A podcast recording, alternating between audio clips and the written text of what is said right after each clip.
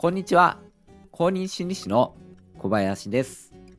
心理カウンセリングをしたり、対人コミュニケーションの研究をしたり、音声配信をしたりしています。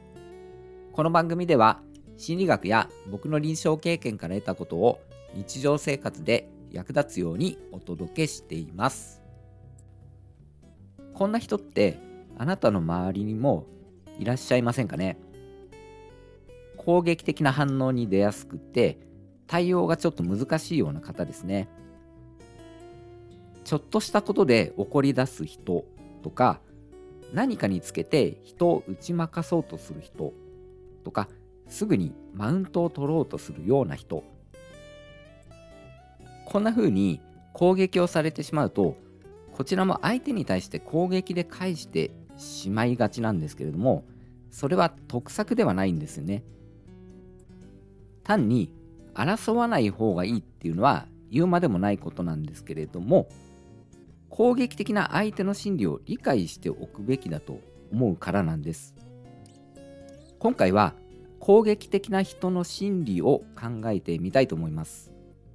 理解しておくだけでも間違った対応を取らなくて済むので、えー、参考にしてみてください。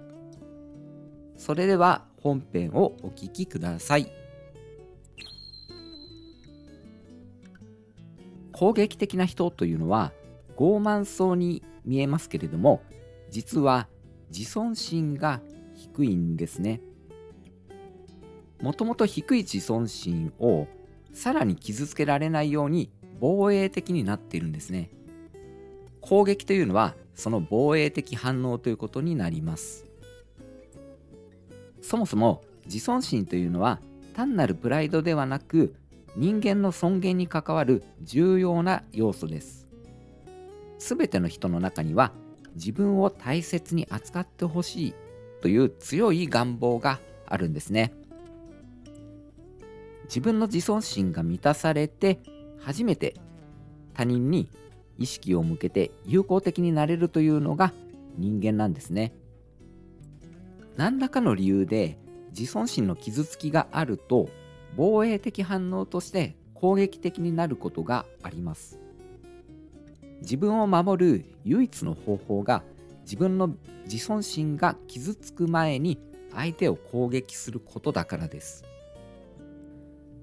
ですのでそのような人へ攻撃に対して攻撃で返すとかえって防衛的になるわけです。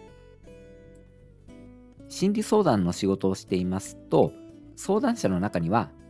人に対して攻撃的な態度をとってしまって対人関係がうまくいかないっていう相談もあります。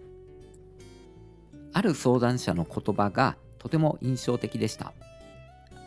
子供の頃に周りから大切に扱われなくてそのトラウマを大人になっても抱えているんだそうですね。自尊心が満たされないまま傷つけられるのを恐れてきたということなんですね。本当は人を攻撃したいのではなくて自分のことを大切に扱ってほしいんだそうなんですね。自分は愛される存在ではなく恐れられる存在でいようとしたっていう言葉に、えー、僕もハッとさせられました攻撃的な人に対してうまく付き合うっていうのはすごく難しいと思うんですね。えー、まあその必要もないとは思います。えー、ただですね、えー、こういった心理を理解しておくことで